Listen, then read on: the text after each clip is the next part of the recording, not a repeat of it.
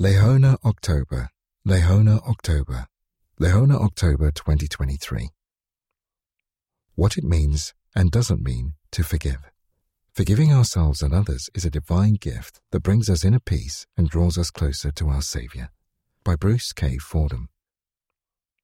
As a psychotherapist, I try to assist many individuals as they grapple with life's troubling circumstances and issues, including forgiveness.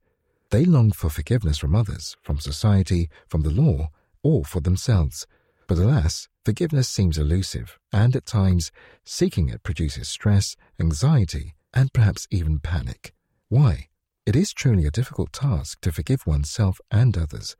This often results in frustration, which makes it harder to hear or feel the voice of the Holy Spirit because we are preoccupied by anxious thoughts. The Spirit caresses so gently that if we are preoccupied, we may not feel it at all. Studying and pondering the scriptures and teachings of Latter day Prophets will reveal how you can know and feel the essence of forgiveness and what it is not. Once you learn these concepts, you begin to realize how releasing resentment can be profoundly healing, bringing peace to your warring heart.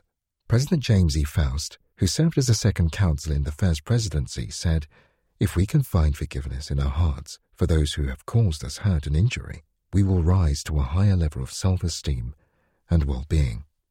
Forgiving those who harm us. In the early years of the church, William W. Phelps was a strong supporter of Joseph Smith. He was one of the first Latter day Saints sent to Jackson County, Missouri, where the Lord called him as a counselor in the presidency there. But as Brother Phelps began to stray, his behavior became so serious that the Lord revealed to Joseph Smith that if Brother Phelps did not repent, he would be removed out of his place. He did not repent and was excommunicated on March 10, 1838. Although William was rebaptized, his difficulties with the church and church leaders continued. In October 1838, he testified against the prophet and other leaders of the church. This led to Joseph Smith's incarceration in November 1838. For the next five months, the prophet was imprisoned in two Missouri jails, including Liberty Jail. By 1840, William W. Phelps had experienced a profound change of heart and wrote to the prophet pleading for forgiveness. The letter Joseph wrote in response concluded with the couplet Come on, dear brother, since the war is past, for friends at first are friends again at last. Joseph freely forgave Brother Phelps and welcomed him back into full fellowship. Four years later, when Brother Phelps learned that Joseph and Hyrum had been killed by a mob, he was devastated. Joseph's forgiveness of Brother Phelps may have inspired him as he penned the beautiful and moving words to the hymn, Praise to the Man. What forgiveness is not. To better understand what it means to forgive others, it can be helpful to understand what forgiveness does not entail. First, you don't have to trust the forgiven party once the forgiveness process is complete. For example, let's say you had a nice pair of running shoes that I coveted so much that I stole them from you. A short time later, I felt guilty for the theft, so I returned the shoes to you, pleading for forgiveness. You responded with a forgiving reply, and I went on my way. But let's suppose that I approached you later and asked if I could borrow those shoes. Hesitantly, you indicated that you had forgiven me, but it would be a while that you felt that you could trust me again. Time is often needed for healing and trust. Second, you don't have to condone that person's inappropriate behavior because of a life circumstance. In the example of the stolen shoes, it's important not to say to me, It's okay that you stole the shoes. I know that you have been having a hard time in life. Condoning inappropriate behavior allows the offending individual to avoid taking responsibility for actions that required forgiveness in the first place. Third, forgiveness doesn't mean that the other individual determines how you feel.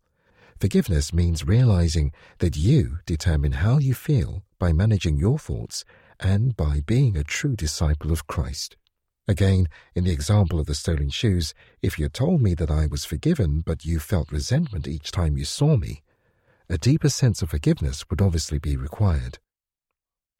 Fourth, forgiveness doesn't require close association with the person who is forgiven. Forgiveness is an internal process requiring the releasing of resentment. It doesn't necessarily mean elevating the forgiven individual to the state of a close friend or associate. For some individuals who cross our life's path, it is appropriate to love them from a distance. Fifth, forgiveness does not require that the forgiven person apologize. That is that person's responsibility. President Faust taught most of us need time to work through pain and loss. We can find all manner of reasons for postponing forgiveness. One of these reasons is waiting for the wrongdoers to repent before we forgive them. Yet such a delay causes us to forfeit the peace and happiness that could be ours. The folly of rehashing long past hurts does not bring happiness. Forgiving ourselves. The capacity to forgive others is jump started by our ability to forgive ourselves, but some may find that forgiving themselves is a challenge. If they continue to punish themselves with negative thoughts regarding sins for which they have repented, they are unwittingly preventing the power of our Saviour's atonement to cleanse them from the negative effects of self punishment. Elder Jeffrey R. Holland of the Quorum of the Twelve Apostles has taught there is something in many of us that particularly fails to forgive and forget earlier mistakes in life, either our mistakes or the mistakes of others. It is not good, it is not Christian. It stands in a terrible opposition to the grandeur and majesty of the atonement of Christ. To be tied to early mistakes is the worst kind of wallowing in the past, from which we are called to cease and desist. Or, as an oft quoted saying puts it, when the devil reminds you of your past, just remind him of his future. In my therapy practice, patients often ask me, but what do I actually do to forgive myself? First, we must accept the truth that the Lord Jesus Christ has already suffered for our sins, as we learn in Alma chapter 7, verse 13.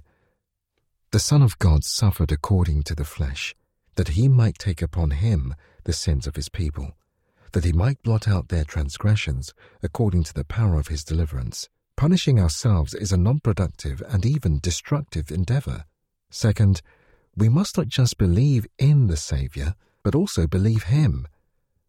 In other words, we can truly believe Him when He said, Behold, I, God, have suffered these things for all, that they might not suffer if they would repent, but if they would not repent, they must suffer even as I. The Saviour admonished us to forgive, so, by not forgiving ourselves or others, we may be under the false assumption that our suffering can somehow redeem us better than the Lord's suffering. This prideful notion puts us in danger of following the adversary rather than trusting in the healing power of our Saviour's atonement. We must not expect to forget what we've done wrong, but we can, in time, forget the pain of resentment and self punishment. We learn from Alma chapter 36, verse 19, that Alma the younger was able to move beyond his past. I could remember my pains no more. Yea, I was harrowed up by the memory of my sins no more. Being able to forgive is a divine gift, and its worth cannot be measured. Its reward is an inner peace that ultimately draws us closer to our Savior. This author lives in Utah, USA. Power to forgive. I repeat my call to end the conflicts in your life. Exercise the humility courage and strength required both to forgive and to seek forgiveness. The Saviour has promised that if we forgive men their trespasses, our Heavenly Father will also forgive us. If forgiveness presently seems impossible, plead for power through the atoning blood of Jesus Christ to help you. As you do so, I promise personal peace and a burst of spiritual momentum.